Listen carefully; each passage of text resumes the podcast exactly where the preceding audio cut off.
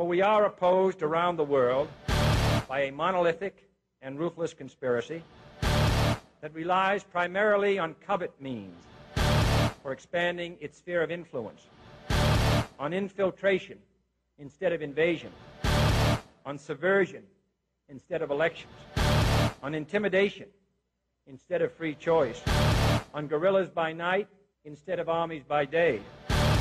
It is a system which has conscripted vast human and material resources into the building of a tightly knit, highly efficient machine that combines military, diplomatic, intelligence, economic, scientific, and political operations. Its preparations are concealed, not published. Its mistakes are buried, not headlined. Its dissenters are silenced, not praised.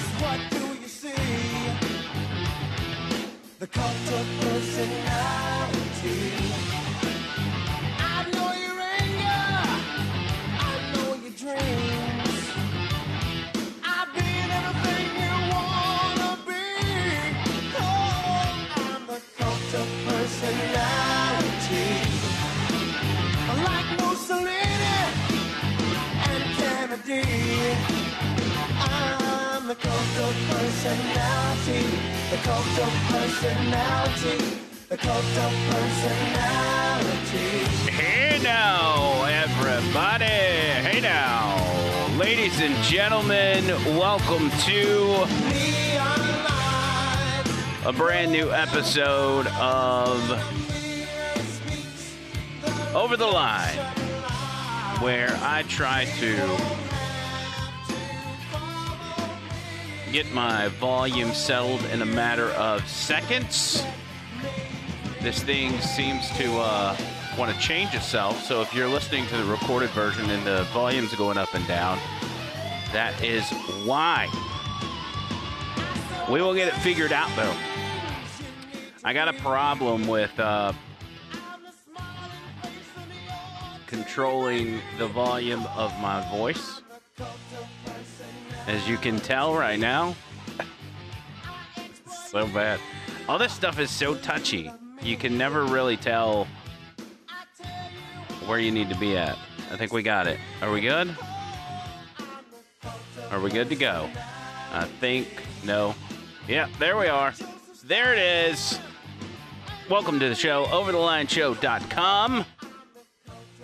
is where you can find us, and it's where you can sign up for the newsletter as well. Got some uh, nifty things coming up. Very excited about that. Jeff Poor on the show today. Excited to talk to him. He's uh he's been covering uh very closely that story. excuse me. That story out of uh, West Alabama in Linden, Alabama, where the newspaper editor is like super racist and allowing super racist things to be written in his uh in his paper. So that uh, newspapers are still a thing. Yes, I know you're asking yourself that right now, uh, but uh, that's making national headlines. So we'll talk to him a little bit about that since he's been on that beat and uh, plenty of more stuff. Yesterday, as you know, uh, Joy Villa was supposed to be on the show. She was a no show for the show. And uh, we finally heard from her. She she texted me and told me she was sick and that uh, she wanted to reschedule. So we came up with the plan to have her on tomorrow. She wanted to uh, feverishly apologize to not only me but to you guys for not showing up. She was sick and her phone was off and she just messed up. So we will forgive her this time and hopefully she will be up for it tomorrow. That's what we've got planned. Same time, so 11 o'clock uh, Central Standard Time. If you're in the Central Time Zone, that's when uh, she'll be on. We'll try to go with the same plan as we had, which was uh, broadcast that on Facebook Live when uh, when she does come on and do that whole ditty, and it'll be exciting. We're just going to talk about anything and everything and see what happens. I'll also post a reminder on on Facebook. I never really followed up for those on Facebook that never listened to the show. I figured they didn't know any different, so what's the point in telling them?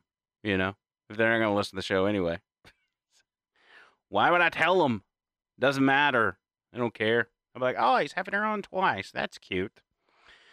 All right, let's get to it. First off, um, the New York Times coming out with yet another article accusing the president of obstruction of justice. And round and round we go. It's funny to me because we always seem to find accusations, but we can never find the evidence. Anybody notice that? You think the, the newspapers or the, the, the Times or the Washington Post, they ever say to themselves, you know, we've got so much dirt in the form of accusations on Donald Trump, but none of them ever ever get proven. It's always our anonymous sources telling us uh, this, that, and the other, but yet we can never actually catch him in the act or get our hands on audio of him saying the things that we are accusing him of saying or any of that stuff. Why is that? It's because you're the enemy of the people. That's why. And this is where that comes from, by the way the enemy of the people. Can we all agree that fake news is dangerous for American society? I mean, Democrats obviously think so. They've spent their, their last two years losing their mind over uh, a Russian influencing our campaign through what? Fake news, fake Facebook accounts, fake articles. So they're obviously upset with fake news. They think it's dangerous. They think it's uh, something that could uh, really hurt the American population, right? Thus being the enemy of the people. So if we're going with the theory of the Democrats and how dangerous fake news is, I believe they would agree with the terminology the enemy of the people. It only makes sense. I'm just saying. So let me break down this uh, New York Times article for you because it's the first thing I heard about this morning. You know, I start my day, go straight to the news, and just see what's popping off. And and a lot of times I'll start off with CNN and MSNBC and allow them to set the tone for my day, which is it's not uh, something I suggest to anybody. But here's the article that dominated their headlines. I, I, I sit and waited for these guys to move on to a different topic, maybe Jussie Smollett or this this girl from Alabama that joined ISIS and now she wants to come back. But uh, no, it was it was just this article. So this article reads as follows: A federal as federal prosecutors in Manhattan gathered evidence late last year about President Trump's role in silencing women with hush money payments during the 2016 campaign Mr. Trump called Matthew Whitaker, his newly installed Attorney General, with a question. He asked whether Geoffrey Berman, the United States Attorney for the Southern District of New York and a Trump ally, could be put in charge of the widening investigation, according to several American officials with direct knowledge of the call. Mr. Whitaker, who had privately told associates that part of his role at the Justice Department was to, quote, jump on a grenade, end quote, for the president. And he knew he could not put Mr. Berman in charge because Mr. Berman had already recused himself from the investigation. The president soon soured on Mr. Whitaker, as he often does with his aides, and complained about how his inability to pull levers at the Justice Department that could make the president's many legal problems go away trying to install a perceived loyalist atop a widening inquiry is a familiar tactic for Mr. Trump, who has been struggling to beat back the investigations that have consumed his presidency. His efforts have exposed him to accusations of obstruction of justice. As Robert Mueller, the special counsel, finishes his work investigating Russian interference in the 2016 election. Mr. Trump's public war on the inquiry has gone on long enough that it is no longer shocking. Mr. Trump rages almost daily to his 58 million Twitter followers that Mr. Mueller is on a witch hunt and has adopted the language of mafia bosses by calling those who cooperate with the special counsel rats. There's a Trump is adopting mafia language because he called somebody a rat. His lawyer talks openly about a strategy to smear and discredit the special counsel investigation. The president's allies in Congress and the conservative news media warn of an insidious plot inside the Justice Department and the FBI to subvert a democratically elected president. But an examination by the New York Times reveals the extent of an even more sustained, more secretive assault by Mr. Trump on the machinery of federal law enforcement. Interviews with dozens of current and former government officials and others close to Mr. Trump, as well as a review of confidential White House documents, reveal numerous unreported episodes in a two year drama. White House lawyers wrote a confidential memo expressing concern about the president's staff peddling misleading information in public about the firing of Michael Flynn, the Trump administration's first national security advisor. Mr. Trump had private conversations with Republican lawmakers about a campaign to attack the Mueller investigation. And there was an episode when he asked his attorney general about putting Mr. Berman in charge of the Manhattan investigation. you know, I could probably do like one of these audiobook things See, why didn't Cliff Sims ask me to do his audiobook? I could have totally pulled that off. You see how well I did that? I'd do an amazing job. Beyond me. Nonetheless, uh, here is the New York Times elaborating in dramatic fashion about how Donald Trump is uh, trying to pull the levers at the Justice Department and trying to uh, dictate how they conduct their business. Obviously not, because as the Times notes here, there's plenty of investigations going on. And if Donald Trump were able to um, uh, do what they say he's doing, none of those would probably be happening.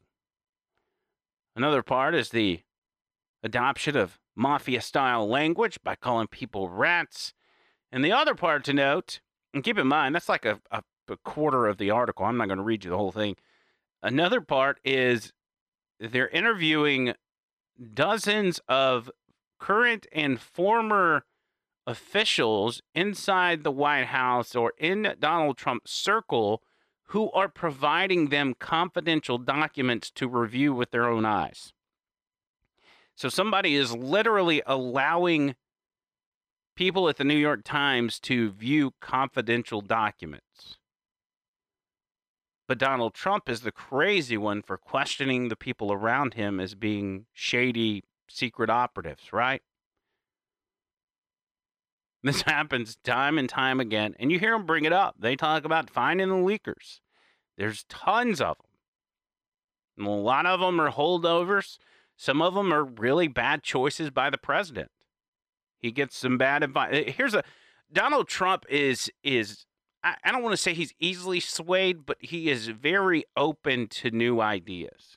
He's the type of guy that instead of just having his mind made up on a situation, coming in and saying this is the way it's going to be, I don't want to hear what y'all think, nothing like that. He's the type of guy that wants to hear the opinions of others within his circle, right?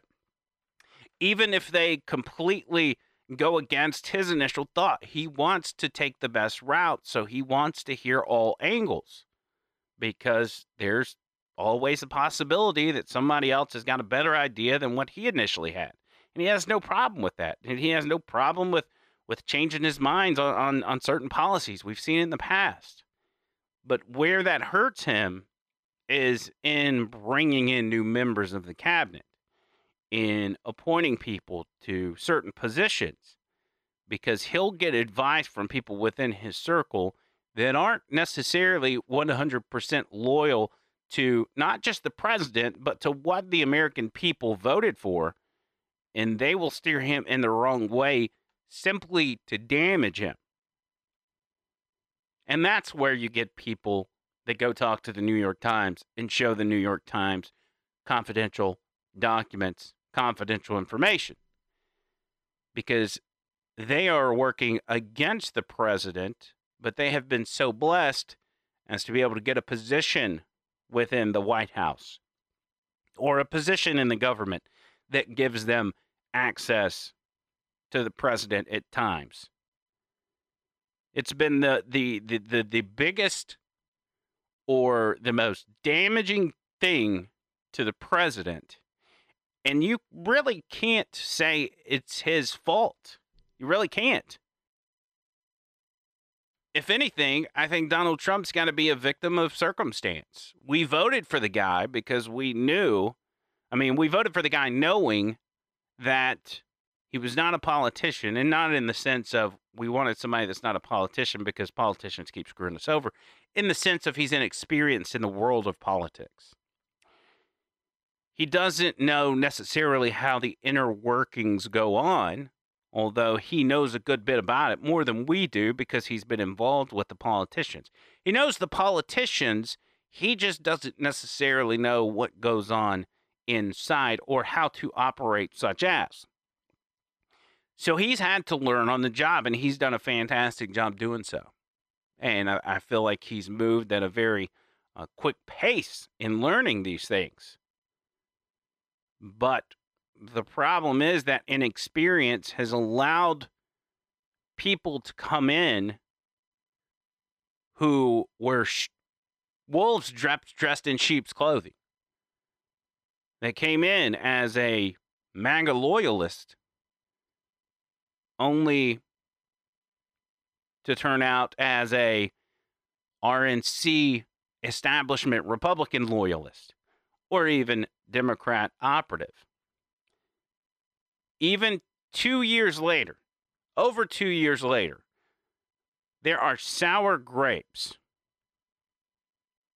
over Donald Trump being the guy that represented the Republican Party the longtime RNC members, the longtime Republicans that are part of the establishment, they're still sour grapes over the fact that Donald Trump was the guy. We remember all the strife. We remember the division within the Republican Party. You can go back to the Republican National Convention and remember the murmurs of what they were going to do in order to take votes away from Donald Trump at the convention, even though he had outright won the primary. You know, you get to the convention, they go through the process, and all the delegates from across the country within the party, they cast their vote, and then they formally announce, which normally they would formally announce the guy that won the vote. Everybody would go with their district and say, This is what my people said. We'll cast our vote for them, blah, blah, blah, blah, blah but it's well within the rights of those delegates to cast a vote against what their their district or their state voted for. And so there was a, a, an attempted coup or the potential for an attempted coup by the Republican Party to say, we can still stop this guy. If we can get enough people to cast votes against Trump, we can throw the runner up in there like Ted Cruz or I don't know if you can consider John Kasich the runner up he got slaughtered, yet he stayed in the race the longest outside of Donald Trump. but it was just because he's clueless and he eats pizza with a fork. I think we can all agree anybody that eats pizza pizza with a fork is uh, is not suitable to run for president. I believe Donald Trump even said that at one time. But they hated him a lot of them had, had changed their mind. A lot of them pretended to change their mind. But there are still people, again, with sour grapes that would love to see this president go down. And those are the type of people that are talking to the New York Times. Those are the type of people that are leaking as much as James Comey or Andrew McCabe or any of them. They might as well be in that group. They're wolves in sheep's clothing. They're Democrats in Republicans' clothing. It's as simple as that. And that will continue to go on. Accusations do nothing but form a narrative for the mainstream media. They can never back it up, and then they're honestly never held, held accountable on the backside for publishing that accusation. That's why and people get tired of seeing the the Jussie Smollett stuff already, but that's why people are so on top of this because they were so blatantly caught in the act of pushing this lie that it is a, a, a golden opportunity to smear their name, which should have been smeared long ago for all the fake news that they've published. They're never held accountable. And that's why it's time to start now. And I think I think the time has come where people are doing so. Even the Covington kid is suing the Washington Post for like 250 million dollars or something crazy. Good. If it takes a high school kid to finally hold the media accountable in the form of, of dollar bills, go after them. Bankrupt them for all I care. I don't care how old the Washington Post is. I don't care what the Washington Post has done in the past. Bankrupt them. It's a new day. It's time for journalism to get some integrity back. And the only way to do that is to wipe out some of these jabronis that have made their uh, living in the new era built on fake news. And it didn't start with Trump, it just had to take a different route since Trump. Where during the Obama administration, their fake news was uh, was conducted in promoting nice, warm, and fuzzy stories about Obama that weren't true or that didn't deal with the issues. They have just flipped it around now that their guy or gal is not in office and have gone the opposite direction. Either way, it's both fake news. This is not a new thing for these guys. Also, on the Trump tip, and I found this absolutely hilarious. You remember California was talking about this new high speed train deal that was going to cost billions of dollars and blah, blah, blah, blah, blah. And then the California governor's like, ah, I don't think we can pull it off. We can't build it in time. Like, it's going to cost so much money. So uh, we're not going to do it because we're not really in shape and we're already doing like New York and running people out of the out of the state because we're taxing the crap out of people with money. Uh, he backs off of it. He says, "You know what? We're not going to do it. But what we are going to do is we're going to finish what we've already started. And the government has already allocated us almost a billion dollars to do so. Right? So that wall was announced by Governor Newsom on uh, uh, the State of the State address. That happened on February 12th in San Francisco. Uh, well, no, it wasn't in San Francisco. I don't know where they held it at, but he did the State of the State, and um, that's where he announced he was going to cancel the the San Fran to LA project, saying it's going to cost too much and it would take too long to complete. But he then tells legislators that he wants to complete the portion of the bullet train under construction in Central Valley, lest the state lose the federal dollars uh, granted to California by Obama as part of the 2009 stimulus. He says, I'm not going to send back $3.5 billion in federal funding that was allocated to us to this project to Donald Trump. So even though he's canceled the plans, he's like, well, the part we've already started, we're going to go ahead and finish it because it's federal dollars.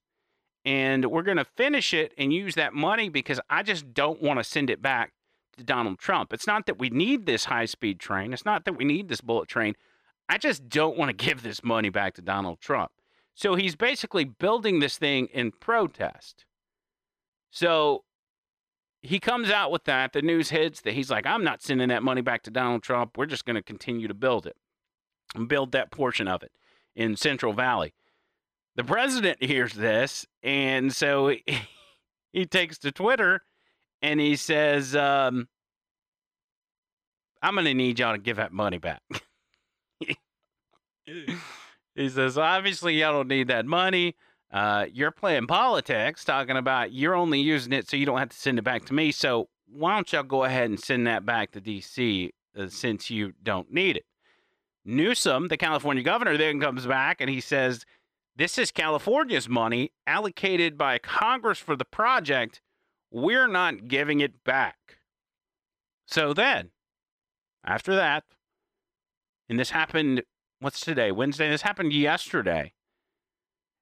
The U.S. Department of Transportation's Federal Railroad Administration sends a letter to the California High Speed Rail Authority letting them know that it was terminating their agreement with the state and therefore would refuse to provide the state with the $928 million, almost $1 billion allocated to the high speed rail project.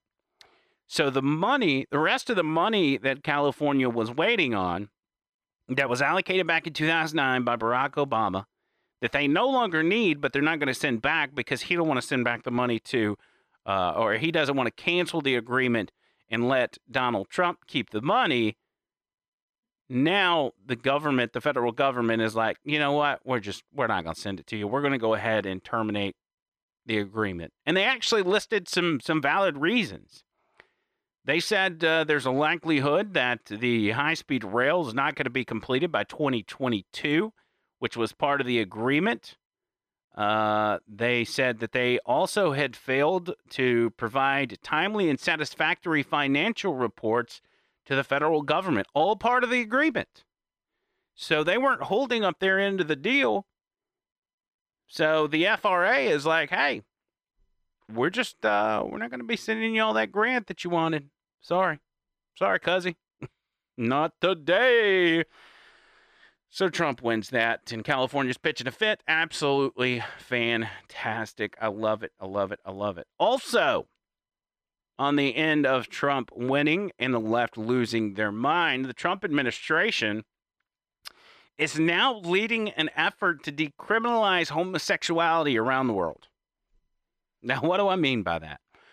Um, as we know, in other countries, in in certain countries, if you are a homosexual, if it's fa- you're found out to be homosexual, or if you, if you are caught with someone of the same gender in a relationship, in a romantic relationship, you will be murdered, you will be lynched, you'll be hung from a tree, you'll be stoned to death, thrown off a roof, just a variety of things.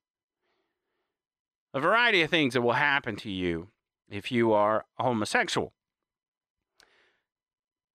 The Trump administration is now making a move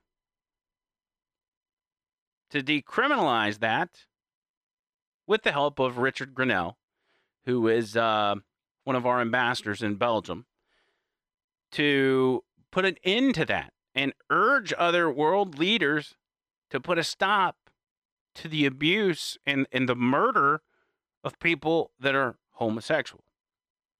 Now, we just had a president, though, that claimed to be the one that um, cared the most about the LGBT community.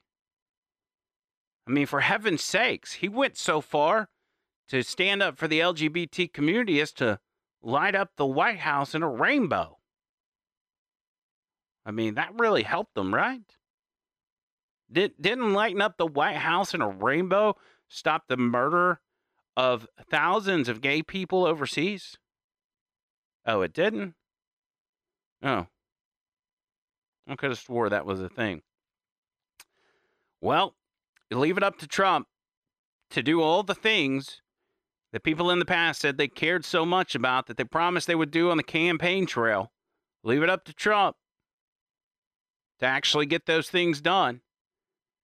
So now they're flying people from all over Europe in to discuss what they can do about eliminating the criminalization of homosexuality. And no matter what you think about homosexuality, you have to admit that sentencing them to death for being homosexual is not something that we, the human race, should be tasking ourselves with. Even if you want to condemn homosexuality, you don't want to have nothing to do with it, or you want the people to repent so they can go to heaven, that's fine. I think that's great. But putting these people to death is not what we should be doing.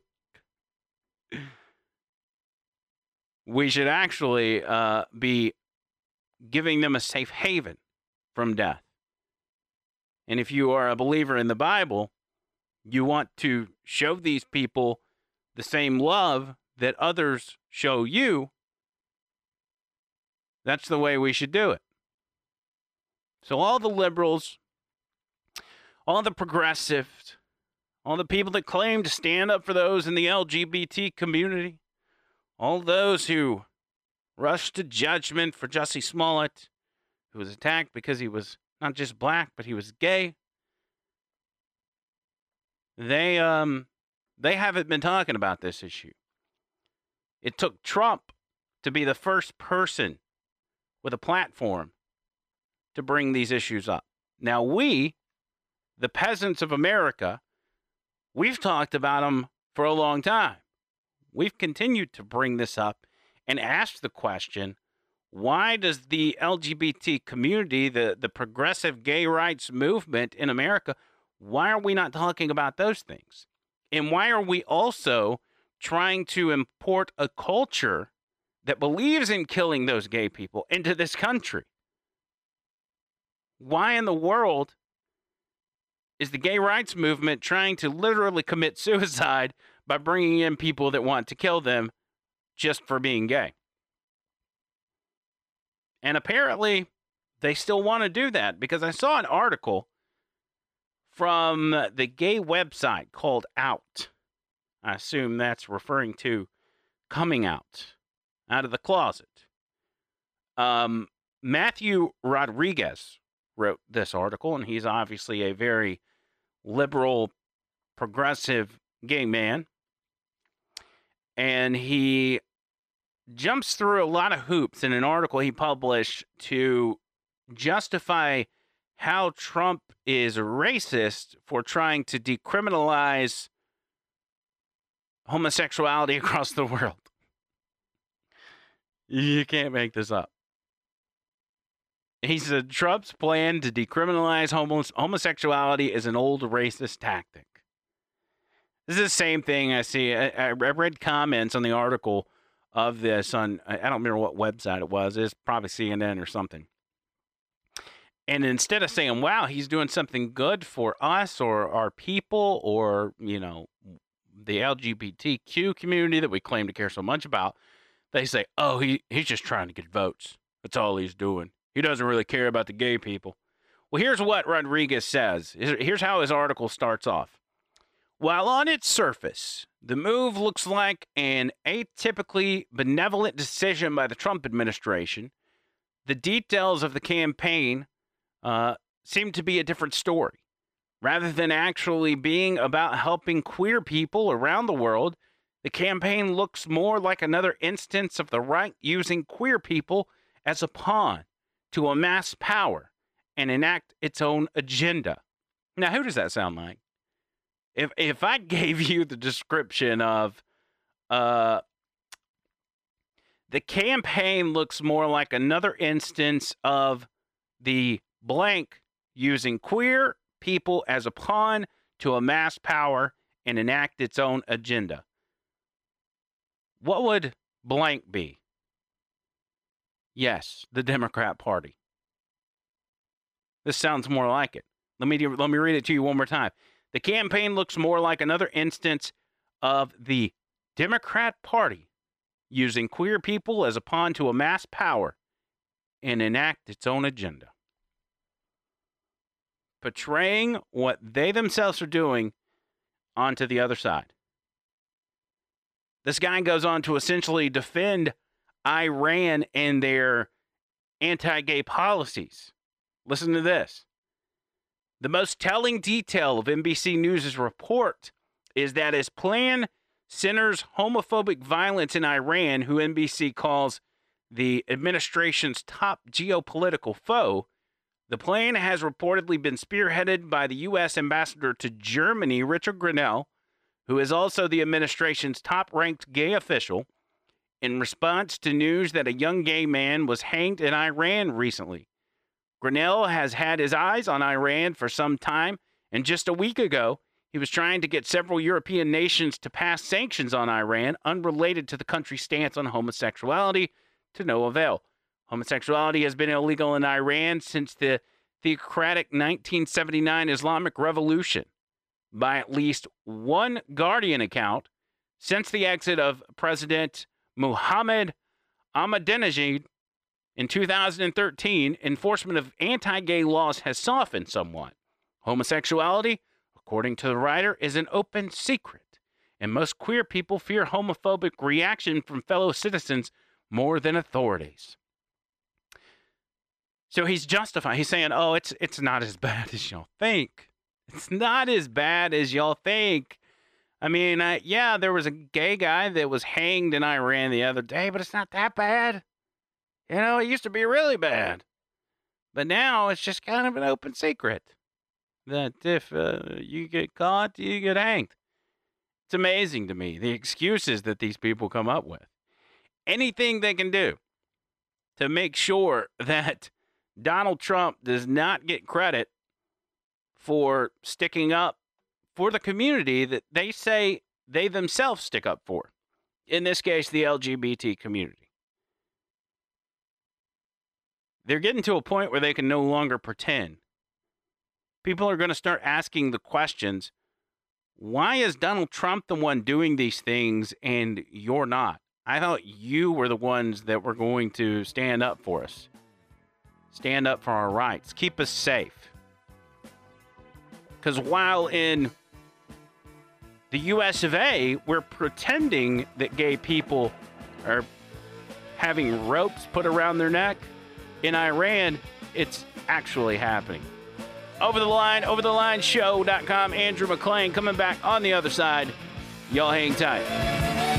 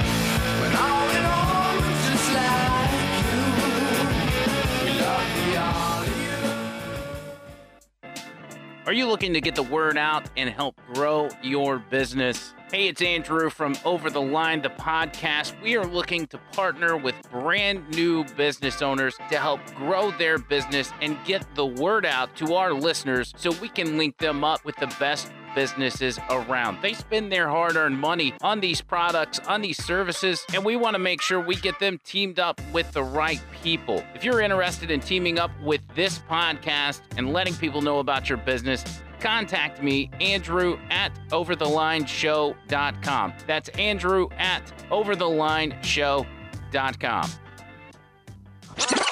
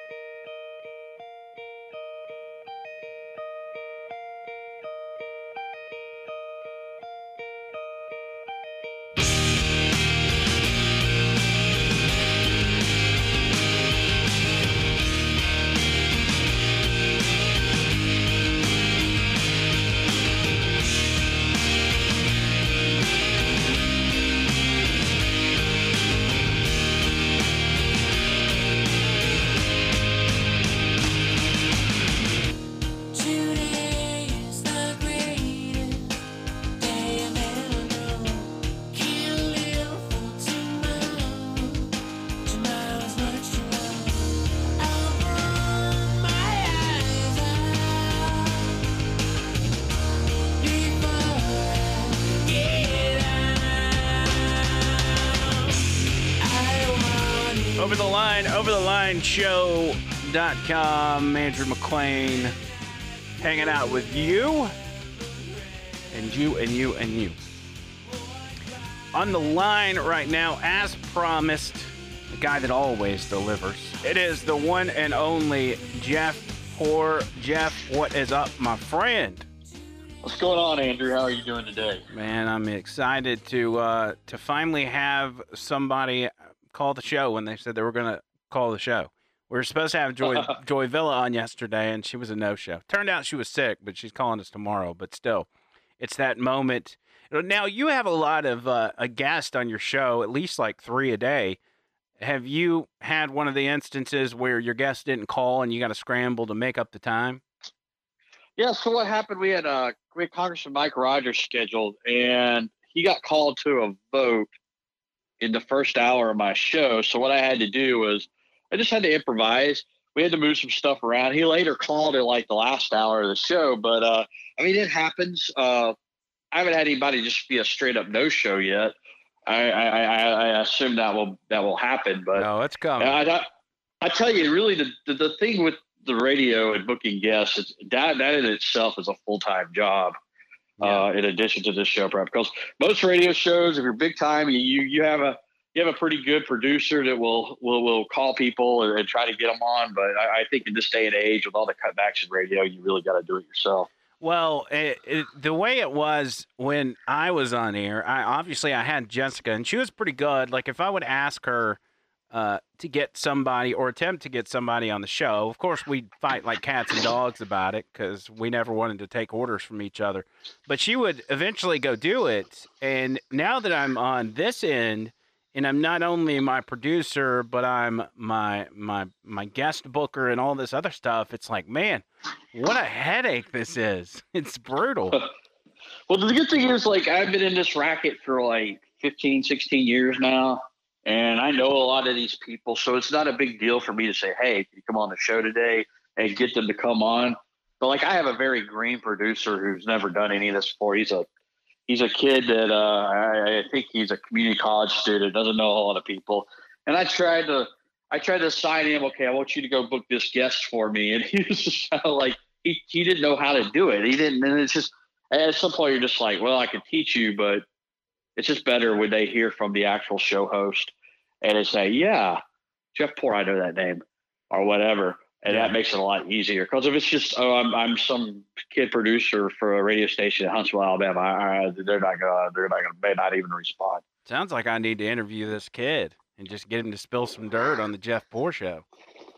Uh, if you ever listen to the show, uh, it's it's pretty brutal. I'm pretty uh pretty uh, I won't say abusive is the word, but I can be mean sometimes to uh, this young gentleman. You know what? How, you know how that happens. It's hanging around Dale Jackson too much.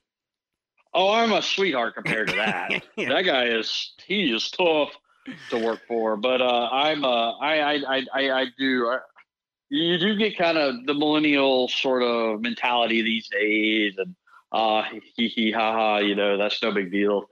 It, it it's it wears on you after a while. Yeah, I, I got you, and I appreciate you being so open about that. I'm, I'm kind of excited to hear the inner workings of the Jeff Poor show. This Well, you pretty much heard them all just now. I mean, that's that's basically it. Well, I mean, uh, uh, let's. Does he contribute? Now, I, I obviously I haven't listened to your show as much as um, I, I would like to, but I've listened to a good portion of it. And uh, does the guy contribute a lot to the show, or is he just sit laid back and running the board and doing the doing the Cliff Sims Gopher stuff? We we we we I when I tell him he's allowed to participate, he can participate. Uh, that's pretty much how it is. It's it's a benevolent dict- dictatorship. I at some point I got to shut you off because you don't know what you're talking about. Sometimes I'll I'll I'll embarrass him. Like he didn't know who his congressman was one day, and we had that on air. And then one day, like yesterday, he couldn't name a single John Wayne movie, even Oh, though he wanted to talk about the John Wayne Playboy thing. Uh, he didn't know who Senate Pro Tem Del Marsh was. I I I I, I kind of he's kind of a useful prop in that regard. That I could say this is kind of like what people what people out there think something you and I take for granted is like everyday knowledge. A lot of people don't know that. You know, people don't people don't realize that, that a lot of people don't think about the stuff we think about, and you got to point that out because. I mean, this guy's a right winger. He's all into Ben Shapiro, and he's all into reading the Daily Wire, and you know the the the, the things in the cult following. But if you start asking him why, then it, it, it becomes a different story, right? And, and it's useful to the audience because you could say like, yeah, these they may vote the right way, and, and I'm sure it's like that on the left. I know it's like that on the left, and the people don't really think these things through, and they they're just kind of they're conservative or liberal because they think it's the cool thing to be or whatever, right? Right. Well, it's and- it's it's a good gimmick for the show too. When you have those things that would annoy normal radio people, uh, to be able to utilize that and just make that a part of the show, like like you're doing with your uh, your dictator persona. I, I can already imagine like the way the New York Times describes Donald Trump. Uh, that seems to be how you're describing yourself as part of this radio show. Well, yeah, but it's it, it's a much smaller. Uh, it's a much smaller uh, sort of uh, sort of atmosphere. I, I don't quite have wield that much power, but it, at some point, you, you know, like I'm new to the radio thing too, and I'll be the first to tell you that I mess up a lot. And that first week, it was it was pretty rough. Yeah. I, now that I get a little more comfortable behind the microphone and I kind of know like the timing and, and a lot of that stuff, I'm getting better at it. But then you you realize like I got to be careful here because I, I I I tend to think everybody's kind of thinking you know on my level, but they're not necessarily. They, they, you've got to kind of dumb it down just a little bit.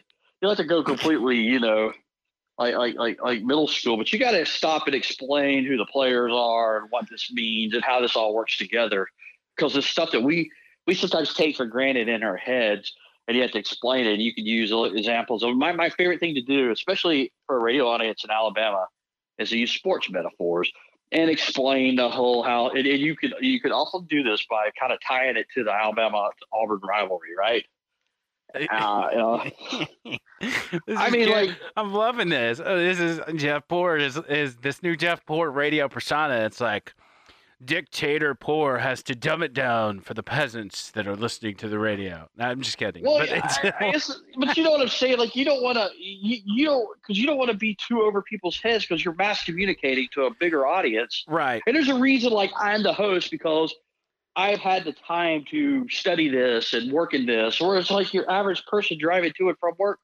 they don't really think about these things. Right. things. They don't have time. And, uh, and you gotta, and you you gotta simplify it for them. You got, and, and that's that's kind of where we're at right now, trying to gauge the audience and figure out how to to communicate it in a way that's understandable to the most amount of people possible. If that makes sense. Well, and and that's uh, part of what I can attribute to my success, and and by success I mean being on the radio for two years and getting fired, um, is the inability to talk over people's heads. Where I've got some of the knowledge crammed in my head, I don't know how to uh, portray it, or I, I don't know how to verbalize it without it being in its simplest form. Just because that's the way I am. I'm a t- I'm type of guy. I'm just the regular dude that never went to college or anything like that. Like I, I graduated from Taco Bell University at 23, and you know I, I don't know any other way to put these things. So that's been kind of my advantage. But I understand what you're saying because I've been through that process before. Like I can I can talk to you for 20 minutes about Medicaid expansion, and most people are like, well, what what, what is Medicaid expansion?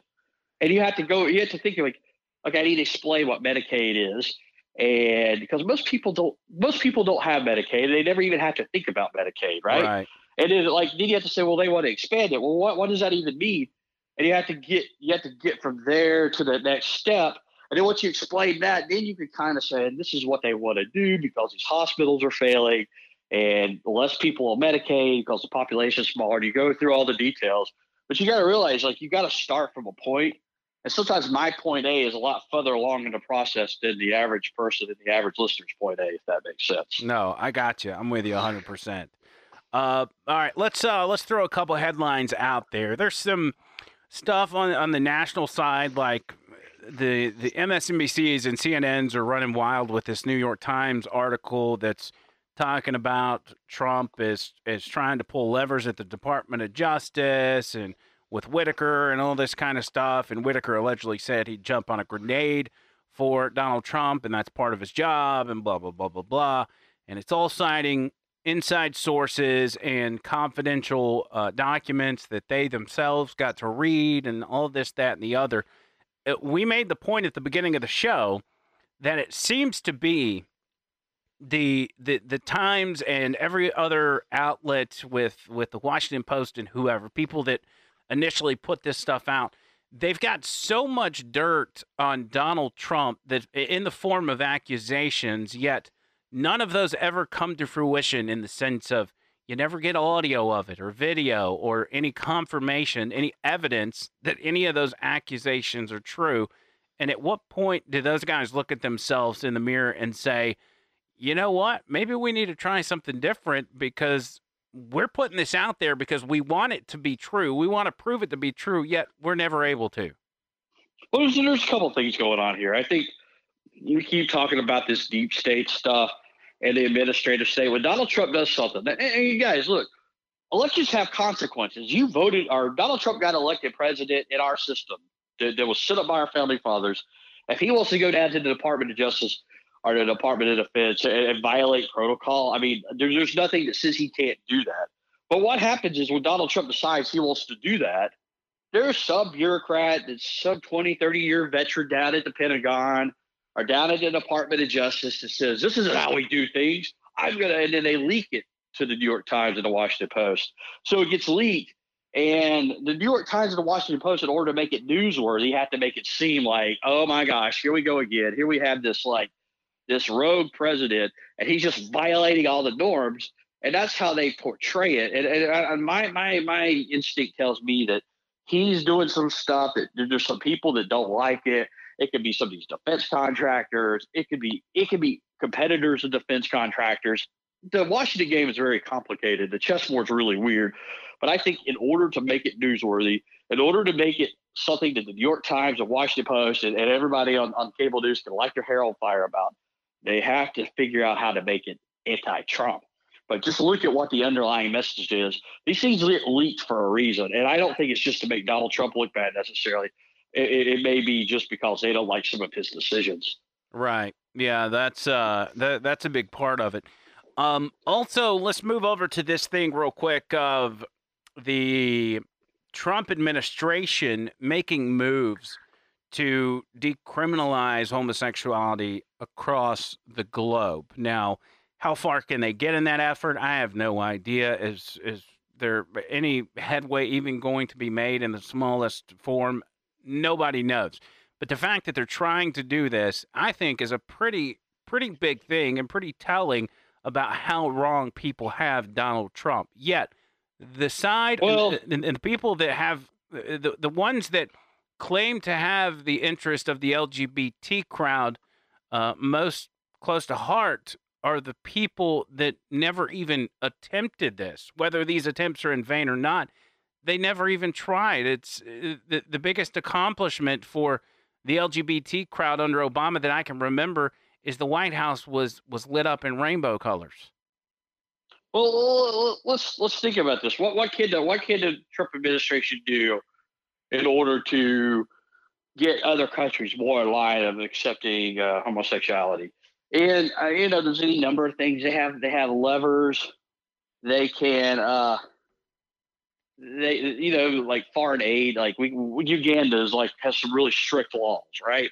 But you know, the United States is sending foreign aid over to Uganda because they have to, you know, figure help them feed their people and, and they have clean drinking water because these are just these are poverty-stricken nations, but they're they're steadfast in their beliefs. So I think at a policy level, a lot of presidents were apprehensive to do that because you know you don't want to endanger some people because of a a, a, a belief that, that here in this country we're just now coming around to accepting, right? So I think now as society has advanced and we're kind of more accepting of uh, of the LGBT lifestyle, I think it's more possible for a president, be it Donald Trump or whoever the next president is, more even more so than Obama, because Obama, you know, he he he he moderated his views on gay marriage. We all know that. That's documented. He said it in a debate in front of Rick, Warren, right? So we, we I, I think now the society's changed. So even in the last ten years, it's doing these, making these kind of foreign policy gestures. It, it, it's more, you know, it, he's more able to do that. We we progress as a country, so now that we can dictate foreign policy in such a way to do so, that's I think is where where this comes from. Well, yeah, and I think we are far more accepting of it than we once were, but never were we at the point where, you know, under the law we were hanging people for being gay. Like it, there was there was no uh, judicial process for people because they were gay, and this is something that in 2019 is is going on. So maybe part of it is the progression of the acceptance of the LGBT crowd in in the U.S. But still, I don't I don't know that we're any more accepting now than we were uh, five or six or seven years ago under Obama. So I'm just curious as to why. I, I- don't know why the LGBT crowd is still some of the crowd is is still rallying against Donald Trump in these efforts, and why they have ignored these atrocities that have gone on in other countries. Like when a a conservative or somebody from a, another side of an argument brings that up and says, "Why don't you care about this?" or "Why are you so adamant about bringing people that are bringing a culture of killing gay people over to this country?" and and you seem to not even care, although you're screaming gay rights every single day. Well, uh, just look at the way Barack Obama handled Iran. What do we know about Iran and and, and, and, and the LGBT community? They throw them off the roof or something, right? Right. And I've always, always heard these stories that they're really brutal. So, uh, but Obama would be would be would have been reluctant to criticize Iran because he didn't want to botch the Iran nuke deal. So, yeah, while we maybe eight nine years ago and Obama didn't do it, I I think now that the, the society's to the point where you could be more forceful about it and you can upset now it's it it used to be kind of one of those things we would prefer you not do it now we can lay down a flag in the sand and say no you will not do this right? I think things are changing in that direction. And i, I just think this is the time that donald trump's doing. Now now on the other hand well the, the lgbt crowd is never going to like donald trump no matter what.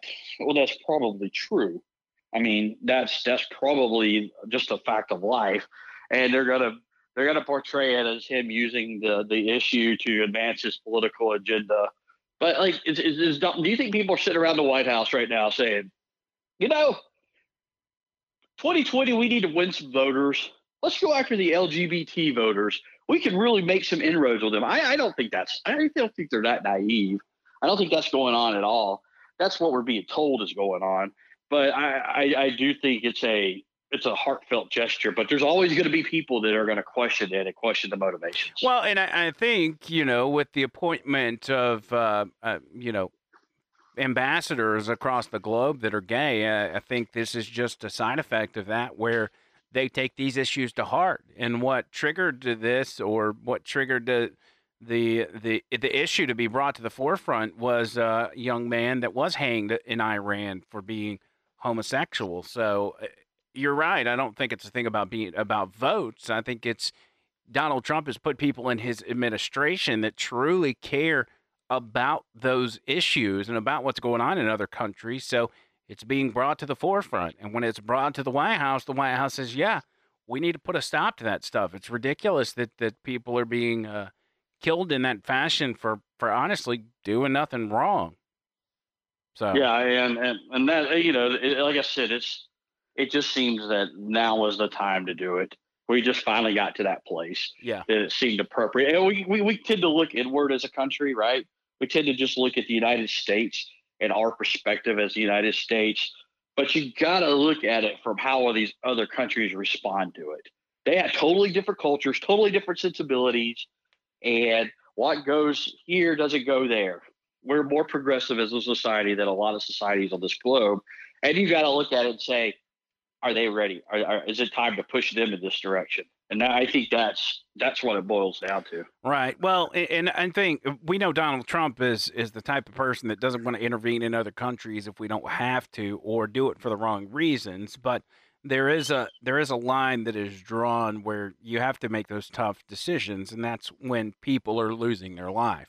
That's when you got to decide whether or not to intervene, and that's what's happening in Venezuela. That's what uh, you know happen in in Syria with the chemical weapons and all kinds of stuff. So that's usually uh, where we go with that stuff. All right, let me real quick, and I'm about to let you go, but I want to talk to you about this newspaper in Linden, Alabama. It has, over the past 24 hours or so, made its way out of Alabama and is starting hitting the the national outlets where they're reporting on it. Give me a little bit of the backstory on this. Well, so uh, Chip Bradley, who's editor of the Auburn Plainsman the College newspaper, stumbled upon one of these editorials and put it out on Twitter Melissa Brown, who's a reporter, not a very talented reporter, but a t- reporter for the uh, Montgomery Advertiser, she she ran with the story and she contacted the editor, got the 411, and now she's heralded as breaking this big story. But anyway, it is what it is. It's out there. It made the Drudge Report, and this man Goodloe Sutton, who is the editor and the owner of the Democrat Reporter, this newspaper in Linden, Alabama had, I mean, he had this, this, we know the editorial now, he called for the KKK to march on Washington, D.C. It's idiotic, it's racist. And there's no other way to describe it, right? And it made national headlines. But you have this feeding frenzy going on now. And this, it, for some reason, it didn't really catch fire nationwide like I thought maybe it would. Like, you know, people like to say, oh, look at those racist one tooth wonders down in Alabama again, just doing Alabama stuff. It didn't really do that. The people are really pushing it now and trying to prolong the storyline are the, the the the, usual suspects. It's the AL.coms. It's the I guess it's the Montgomery Advertiser crew. They're looking for every possible angle on this. But, but a little background first. Uh, Goodloe Sutton is the editor of that paper. He has a storied history. He's had the paper since the 60s. He inherited it from his father, who had it since 1910 or something crazy like that he is just a sad old man at this point. I, I that's kind of my view of it. In the 1990s, he took down a corrupt sheriff of Marengo County, who was it, it's just like something you would see in the movies. The big bellied sheriff kind of running the county, taking money where he shouldn't. Uh, uh, you know, uh, uh, uh taking money from people, and, and he he he was the he he he was pushing back against that he started writing editorials, and, and, then eventually he tried to get in touch with like the the the, the, the AG's office, the Department of Justice, and he could never could get a response. But he just kept penning these editorials, and the sheriff kept threatening him and trying to uh, trying to arrest him and take him down. But he persisted, and eventually some higher authorities came in and busted up this whole corrupt system the sheriff at Marengo County, Alabama had. And he got credit for it because he wasn't going to cower to it. So, like Rick Bragg from the New York Times in, uh, in the 99 so that does this long story about what a heroic figure this guy is. And he just kind of lives this legacy of being the guy that what you would think the small town newspaper hero ought to be. But it turns out he's a crackpot racist because you could go back. It's not just this editorial. This isn't just a one off. There's a lot in that newspaper over the years, or this is my understanding of it, that that, that has gotten published and should never see the light of day. The reason it's flown under the radar per se is because it's they didn't put their newspaper on the internet. They're right. one of these last holdouts that still does print media, and they still do it like the old-fashioned way. They're, they're not going to go on the internet. So that's that's kind of the background of it. Well, and this guy, uh, this is one of the people that that we know, us that live in reality, know that are dying off, that are disappearing from society. There's not many of them left. Even when he was talking to the Montgomery Advertiser, this guy admitted he doesn't currently know any Klansmen. Most of them died off in the 60s and 70s. So he seems to be almost saying that, hey, I'm I'm one of a kind, at least in this area, at least in the group of people I know. There's not many of us left, so uh, they're disappearing uh, uh, by the well, day. Let me let me tell you a little story real quick about Marengo County, Alabama. Now, during the '60s, when Selma and Birmingham and Montgomery, they were all having their protests, riots, and their racial strife. Marengo County, tiny little Marengo County near the Mississippi line, they the the the the African American, the power structure there, and the white power structure at the time got together, and they brokered a deal to integrate, to desegregate, and do away with all of this. And they took it to the Department of Justice, who okayed it, and they avoided a lot of the racial problems that were plaguing the society at the time because they came up with a solution on their own. And to this day, in Alabama, you go to these small counties in the Black Belt. Well, they're not small, but small population, right?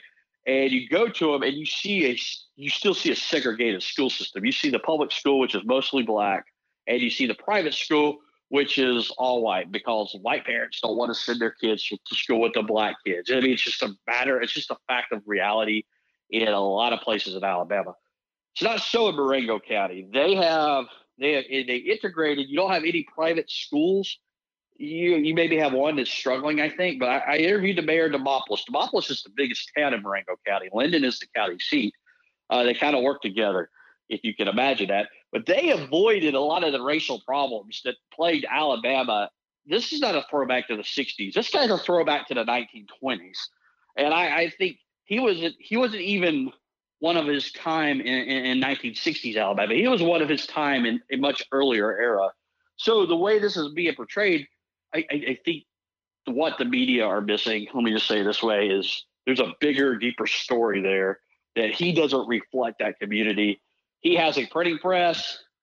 He's always had a printing press. He inherited it from his daddy, and he's always been kind of a strange, eccentric character that one time was the darling of the, the national media and the local media because you see there's taking all his awards away but there, there's a deeper story to be told there. It's just not going to get told. And I, I, I think that that's that's a uh, that's a shame. I just hope and pray that somebody, some filmmaker, is down there now uh, shooting a documentary because I, I, think that would be an amazing movie just to go through all the stuff you just said and uh, be able to document what's going on today now that he's back once again in the national headlines as he once was uh, in in his uh, in his glory days. Again, I, I can't help but go back to the thing of these people are dying off, and, and he even admits that. But do you think that the this story is convenient and that people like CNN or the Times or the Post are, are doing backflips over the fact that this story is coming out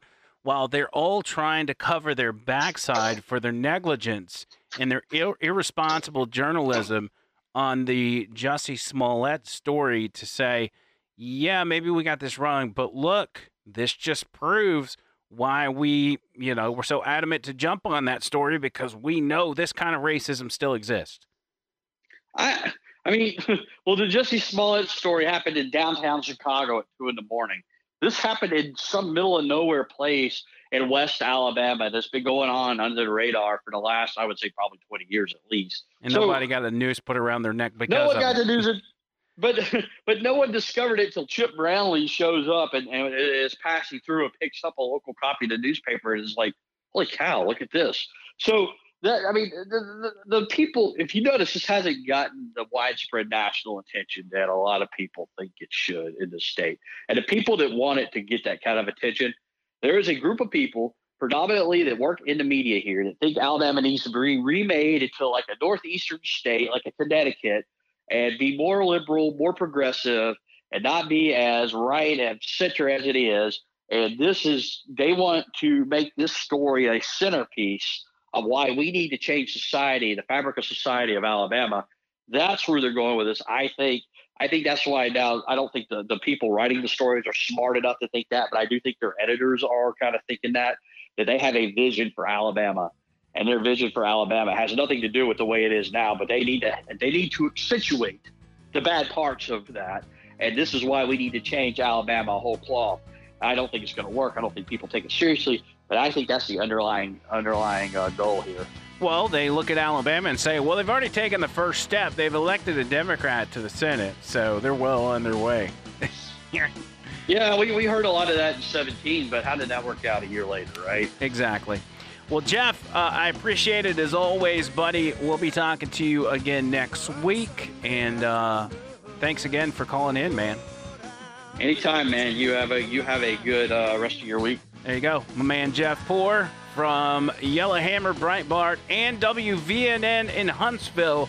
If you're in North Alabama, make sure you flip on your radio 92.5 from 2 to 5 Central Time. You can also listen, I believe it's WVNN.com. Just Google listen to WVNN. You can listen from anywhere in the whole country place. We'll take a quick break, come back on the other side, wrap this thing up. I got a few more things to throw at you before we get out of here. Over the line, over the line show.com. Andrew McLean, y'all hang tight.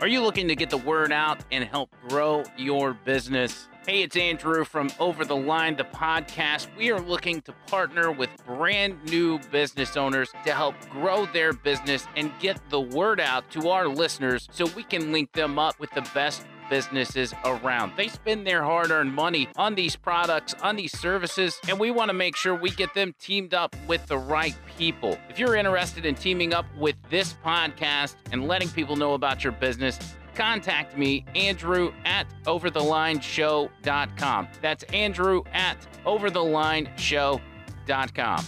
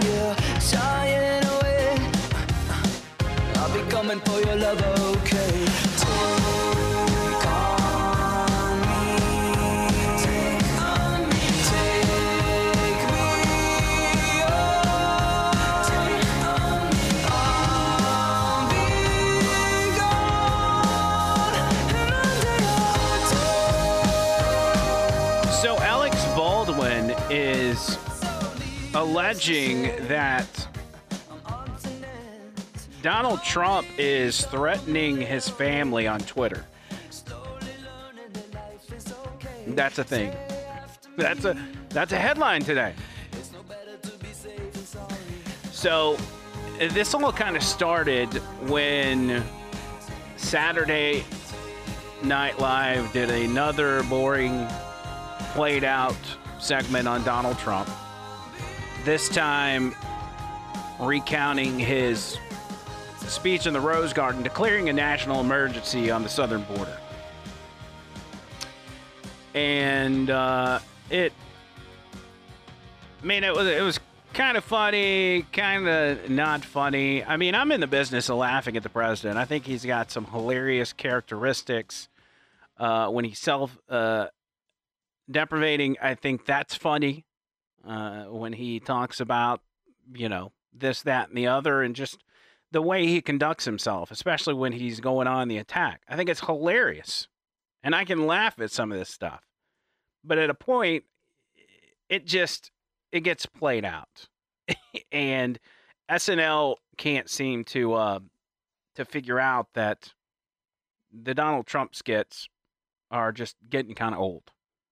You can only do it for so long. And- people in comedy uh, they they should know that but it seems like these guys they don't understand. Here, I'll, I'll play a little bit for you, just so you can get an idea of uh, what this skit sounded like. And now, a message from the President of the United States.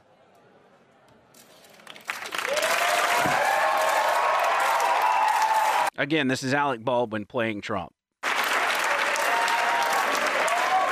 Thank you. Thank you very much, everybody. I'm here to declare a very urgent, important national emergency. This is a big one, so I don't want to waste any time. That's why first I'd like to blow my own horn a little bit, okay? I just had a great health exam. I'm still standing six foot, six foot seven, 185 pounds, shredded. Also, we have another summit coming up in Hanoi with the North Korean leader, Chairman Kim, who, by the way, is a very cool, misunderstood guy. I'm really looking forward to seeing him next week at his dinner for schmucks, as he calls it. Let's cut to the chase, folks. We need wall, okay? We have a tremendous amount of drugs flowing into this country from the southern border, or the brown line, as many people have asked me not to call it. That's why we need wall, because wall works. Wall makes safe. You don't have to be smart to understand that. In fact, it's even easier to understand if you're not that smart. so you can all see why I gotta fake this national emergency, right?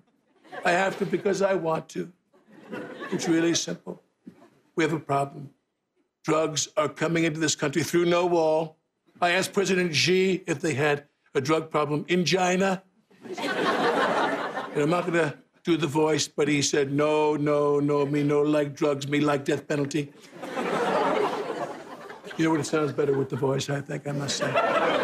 But imagine if we used the death penalty for non-violent crimes here. You shoplift, bing, bing, two in the back of the head, okay?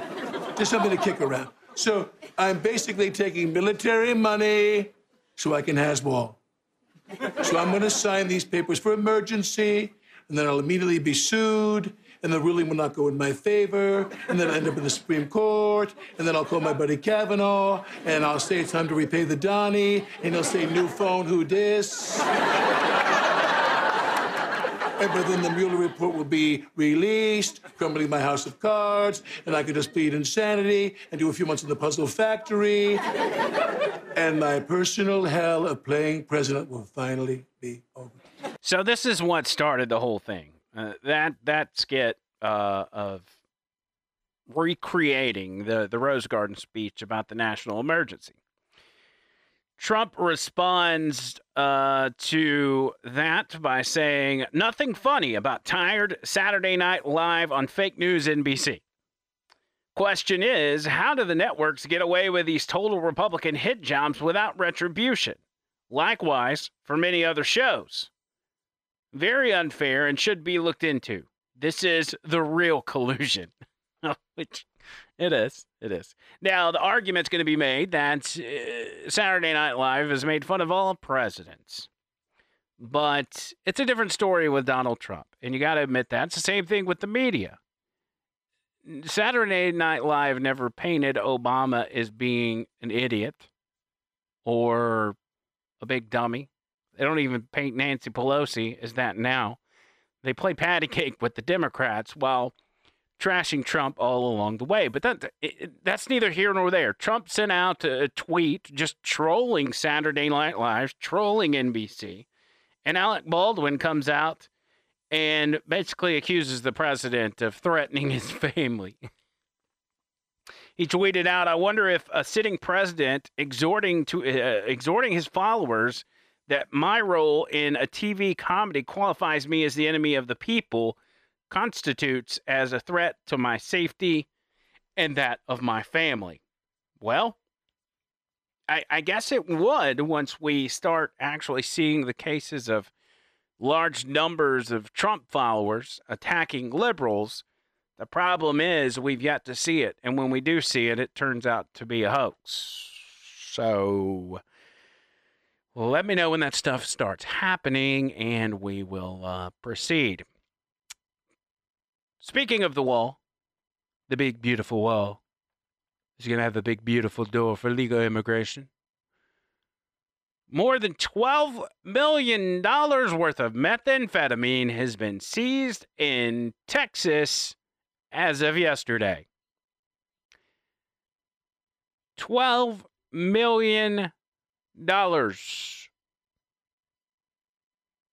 So this whole thing unfolded at the Pharr Reynosa International Bridge cargo facility when officers crossed paths with a 42 year old Mexican citizen who had, quote, a commercial shipment of frozen strawberries that was incoming from Mexico. The news release said, quote, CBP referred the shipment for further inspection and with the use of all available tools and resources, officers discovered 350 packages of alleged methamphetamine concealed within the trailer.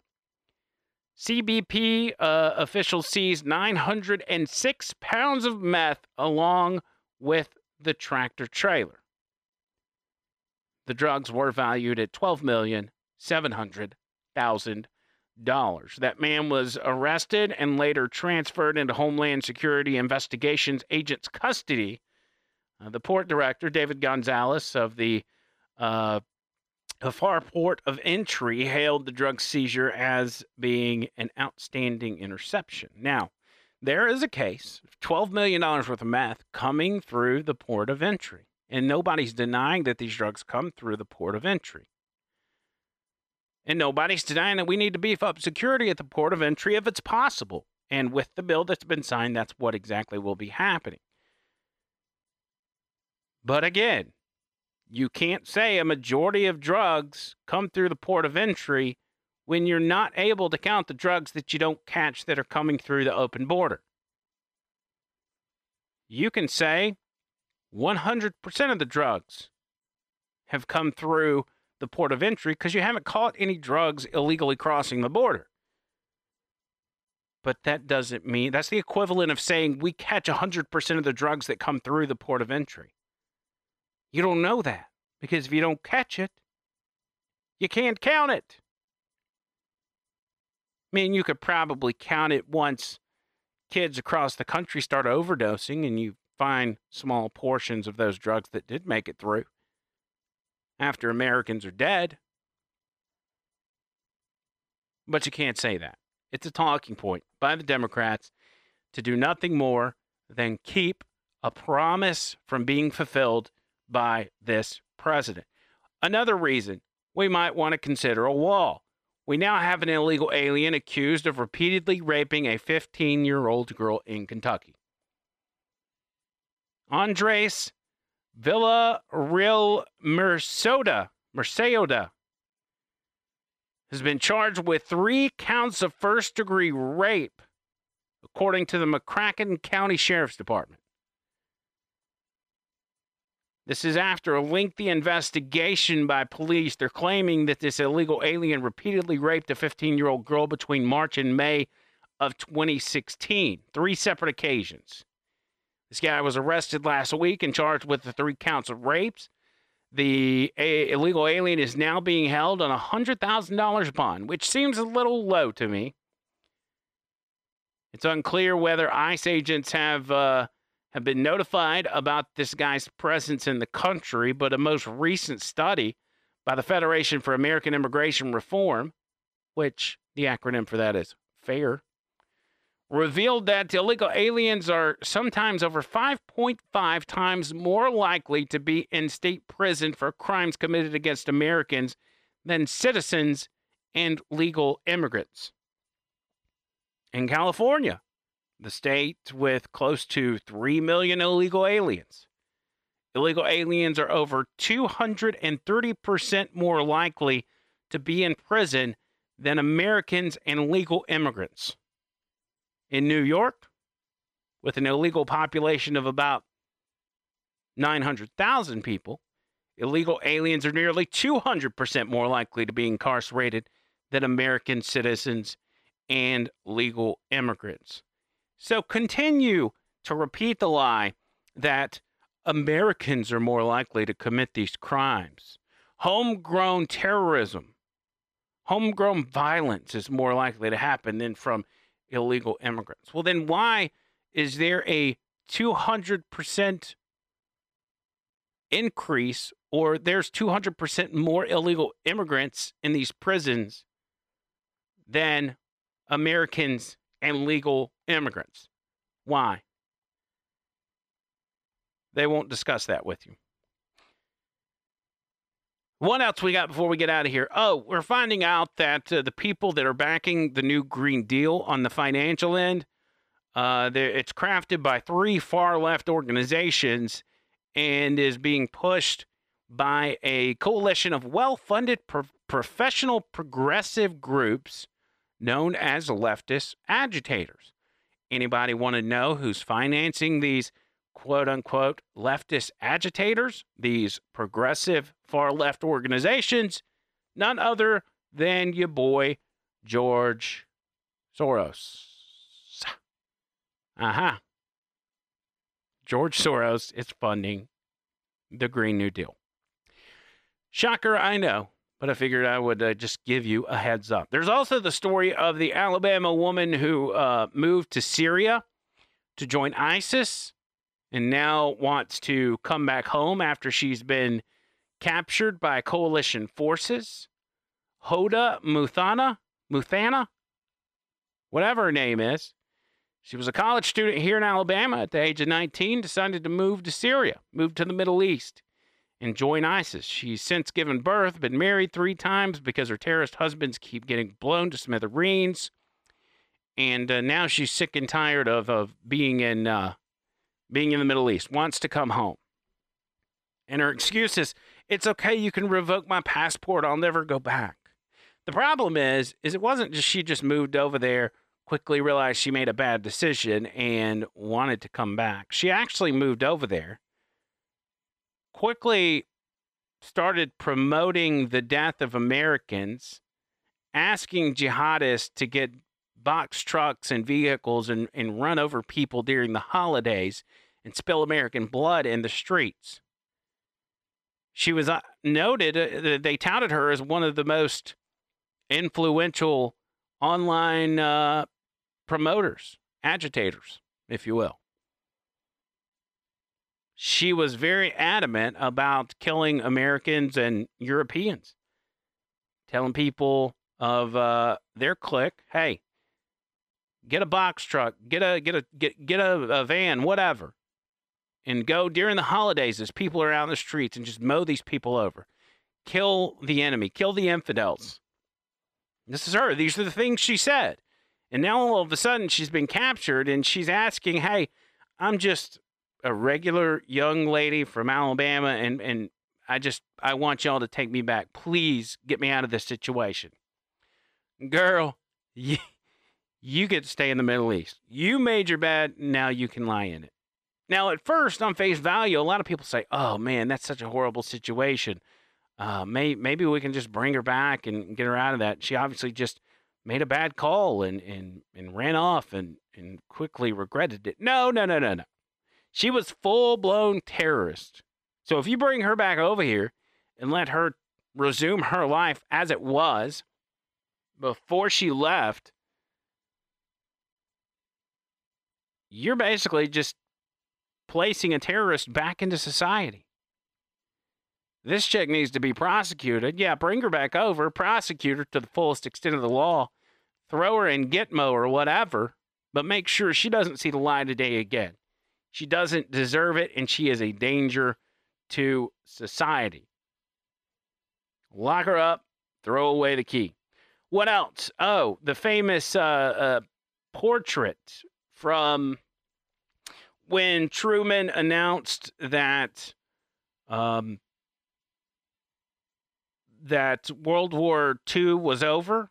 If y'all remember that, the the sailor that was kissing the kissing the nurse that became one of the most famous photographs of the 20th century. There was uh, there's a a statue of that image in Florida. I can't remember exactly where it is. Let's see. Um, Sarasota, Florida is where the statue is located. Well, ironically, the the guy in the photo, George Mendoza, Men, Mendonsa, however you say his last name, we'll just call him George. George, the Navy sailor, identified as kissing the nurse, the kissing sailor, as they dubbed him, passed away this past Sunday. He would have turned 96 years old. Just uh, either, I guess yesterday, he would have turned 96. Um, according to his daughter, she said he was very proud of his service and the picture and what it stood for. Always, for many, many years later, it was an important part of his life. Then on Monday, the day after this man passed away, a man who served this country, the Florida statue in, in Sarasota, Florida, was vandalized by Me Too partisan hacks. Somebody goes up to that statue and spray paints on the leg of the nurse hashtag Me Too. As if to insinuate that this guy who just died a day before is some sort of rapist or sexual assaulter. this is the this is the generation this is the society we're currently dealing with where they were obviously offended enough to commit the crime of vandalizing that statue being offended by everything everything whether it's ruining comedy or ruining history trying to rewrite history that is the society we currently deal with today so that's out there also this one, even worse than vandalizing, about setting a dumpster on fire at Burger King while you leave your kids at home. Apparently, in Ohio, police have arrested a lady for endangering her children, arson, and criminal trespassing after she leaves her kids at home, goes to Burger King, and sets one of their dumpsters on fire. That sounds like a party to me. Lashana Tucker, who is 26 years old, a very mature 26. She left her children, who are four and six years old, alone in her house before she went to Burger King. She allegedly wanted money from the children's dad, who is an employee there at Burger King. She sets the dumpster outside on fire after attempting to enter the kitchen at the restaurant. And once she's asked to leave and refuses, they call the police. She then leaves before the police get there, but they end up arresting her on Monday. And uh, she was apparently scheduled to be in court yesterday. I don't know what happened with that. But uh, yeah, you're wanting money from your baby daddy. He works at Burger King. So, first of all, it's probably going to be tough getting money out of him because he's trying to live as well. But as a dad, you need to uh, live up to your responsibility. They won't let her in because they're closed or they realize she's crazy or whatever. So she's like, I'm to set this dumpster on fire. That's what I'm to do. That's to show them I'm to burn their garbage. So old Lashana gets in a little bit of trouble and she uh, she may be sitting in the pokey. I don't know. Another guy that's sitting in the pokey is a guy who seemed like a really solid dude. He was in a Nashville bar uh, where he was drinking and hanging out and having a good time. And, and once the end of the night came around, he tipped the bar staff $22,000. So you can imagine, you're like, wow, these guys that are that are working at the bar, they're out here busting their hind end. They're, you know, trying to make ends meet, trying to provide for the families, whatever. And this guy comes in, has a few drinks, whatever, and he tips him $22,000. The guy's name is Joel Boyers. He's 39 years old. He's from Bellevue, Tennessee. He said uh, he had waitresses competing over who would serve him. I guess they knew that he had uh, he had a lot of a lot of money. Records show that he purchased more than a dozen drinks from the minibar in his room and bought two more drinks at the hotel bar. Uh, police were called to the scene after some of this guy's friends reported that they'd received strange texts from him, including claims that he'd taken drugs and was carrying a gun on him while drinking. He also made bizarre statements about giving away his child on Facebook. So they show up. Boyers tells the cops he'd been drinking all day and had smoked weed as well. He handed his weapon to police, removing it from his pants pocket, and then he was booked in the Davidson County Jail, but was released after posting bond. Hopefully, had some money left over after giving the bar $22,000, and uh, he's doing court in March. but if he would have never texted his friends talking about giving his kid away on Facebook and having a gun on him, he'd have been straight. He just couldn't help himself. I know how you people are when you drunk text, you start talking crazy. Need to put the phone down. Put it down. And last but not least, a viral letter beaming across the internet where a teacher had to reprimand a child for not doing his homework. The punishment she gave him was to write an essay about why he felt the need to not do his homework. So that's exactly what he did. He wrote a paper uh, and gave it to the teacher explaining why he's not doing homework. And that letter goes as follows I didn't do my homework because I don't want to do schoolwork over the weekend because it's a stress. Hold on. Okay. Let's start over. It's hard to read some people's handwriting. I didn't do my homework because I don't want to do schoolwork over the weekend because it's a stress free time to go out with friends, watch TV, and play games. I don't do it also because it make me very mad and unhappy. I do what make me happy because I want to be happy. Plus, my mom has been finding gray hairs, not trying to stress out, dog. The real world jobs, the real world jobs don't give you homework unless you're a boss or teacher. Homework is not a real thing in the real world, so we should not have to do it in school because it's not useful. Case closed. The court rule in favor of Edward Emmanuel Cortez in the case of student. Homework. That's pretty good.